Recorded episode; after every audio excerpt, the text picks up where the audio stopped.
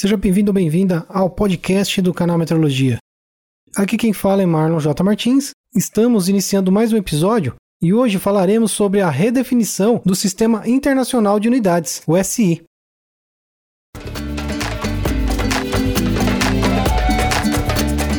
Canal Metrologia, seu podcast na medida certa.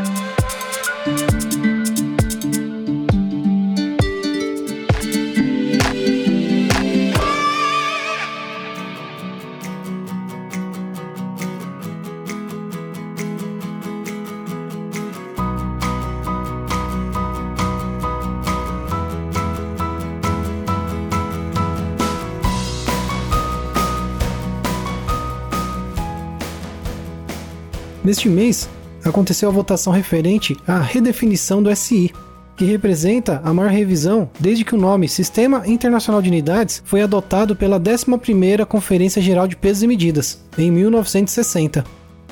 A Conferência Geral de Pesos e Medidas é uma das três organizações criadas para avaliar e gerir o Sistema Internacional de Unidades, nos termos da Convenção do Metro.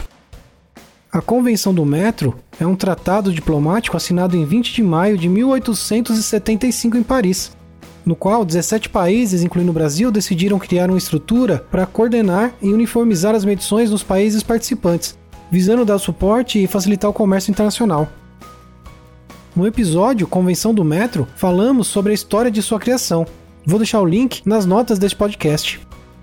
A votação aconteceu no dia 16 de novembro de 2018, durante a 26ª reunião da Conferência Geral de Pesos e Medidas, em Versalhes, na França. Metrologistas e representantes de 60 países, incluindo o Brasil, concordaram unanimemente em revisar o Sistema Internacional de Unidades. Assim, a redefinição de quatro das sete unidades básicas, que é o quilograma, o ampere, mol, Kelvin, por consequência o grau Celsius, serão alteradas. Atualmente, o SI é estruturado a partir da definição das unidades base. O quilo, unidade de massa, segundo como unidade de tempo, metro para distância, ampere para corrente elétrica, Kelvin para temperatura, candela para intensidade luminosa e o mol para quantidade de algo.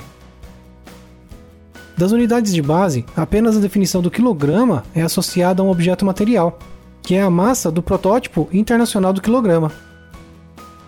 Nesse caso, é a unidade que gera maior preocupação devido à deriva sistemática do grande K. Outro ponto a ser melhorado no sistema internacional é considerarmos as sete grandezas de base como independentes, quando na realidade não são. A definição do metro é dependente do segundo. A definição do mol depende do quilograma. A definição do ampere e da candela depende do metro, do quilograma e segundo. Com a nova estrutura do SI, as unidades serão baseadas em sete constantes físicas, estáveis e imutáveis, conforme as teorias científicas atuais. São elas a frequência do desdobramento hiperfino do átomo do césio 133 em repouso a temperatura de 0 grau Kelvin, a velocidade da luz no vácuo, a constante de Planck, a carga elementar, a constante de Boltzmann, a constante de Avogadro, a eficácia luminosa da radiação monocromática de frequência 540 vezes 10 elevado a 12 Hz. E como ficam essas quatro unidades com essa redefinição? O quilograma será definido em termos da constante de Planck, que possui um papel fundamental na mecânica quântica. O valor da constante de Planck será fixado para que não haja mudanças no quilograma. Com isso, teremos a garantia de estabilidade de longo prazo da unidade de massa. Assim, o quilograma pode então ser reproduzido por qualquer método viável, como a balança de Kimball, o Watt, e o método de Avogadro, que sucintamente é a densidade de cristal por raio-x. O ampere será definido em termos da carga elétrica elementar, que corresponde, por definição, à menor carga que pode ser detida por uma partícula. O Kelvin será redefinido em termos da constante de Boltzmann. É a constante física que relaciona a temperatura e energia de moléculas. O mol será redefinido em termos da constante de Avogadro, que é definida como sendo o número de átomos por mol de uma determinada substância, e não dependerá mais da unidade de massa, o quilograma. Uma definição livre de restrições materiais e limitações tecnológicas permite o desenvolvimento de novas técnicas cada vez mais aperfeiçoadas para tornar as medições cada vez mais confiáveis.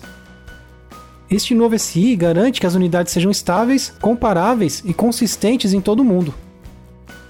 Essas mudanças entrarão em vigor a partir de 20 de maio de 2019.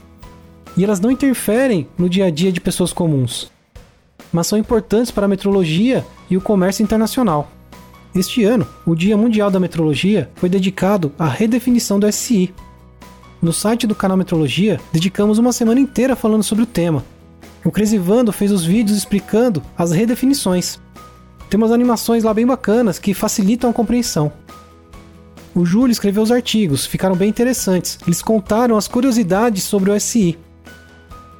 E temos também os podcasts, onde contamos a história do sistema métrico. É, quero dizer, a história do Sistema Internacional de Unidades. Todos os links vão estar nas notas desse episódio. Este foi mais um podcast do canal Metrologia. Para mais conteúdo de metrologia, acesse canalmetrologia.com.br. Além do podcast, postamos artigos e vídeos. Contribua para manter o canal Metrologia no ar. É só se cadastrar no padrim.com.br e deixar uma contribuição mensal. Temos recompensas exclusivas para os apoiadores. Se quiser mais informações de como apoiar e quais as recompensas, eu vou deixar o link nas notas desse episódio. Existem outras formas de contribuir com o canal Metrologia. Apresente o canal para aquele seu amigo metrologista. Inscreva-se em nosso canal no YouTube. Deixe uma avaliação para esse podcast na iTunes. Toda contribuição, seja ela paga ou não, é muito bem-vinda. E agora o podcast também está no Spotify. É só buscar por canal Metrologia. Fale com a gente através do e-mail contato@canalmetrologia.com.br e também pelas redes sociais. É só procurar por Canal Metrologia. Obrigado pela companhia e até o próximo episódio.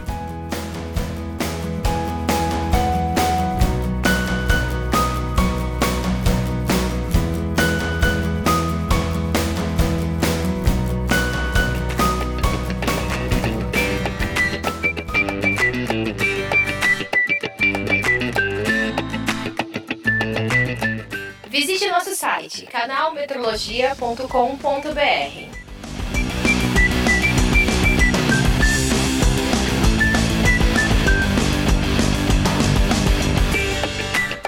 thank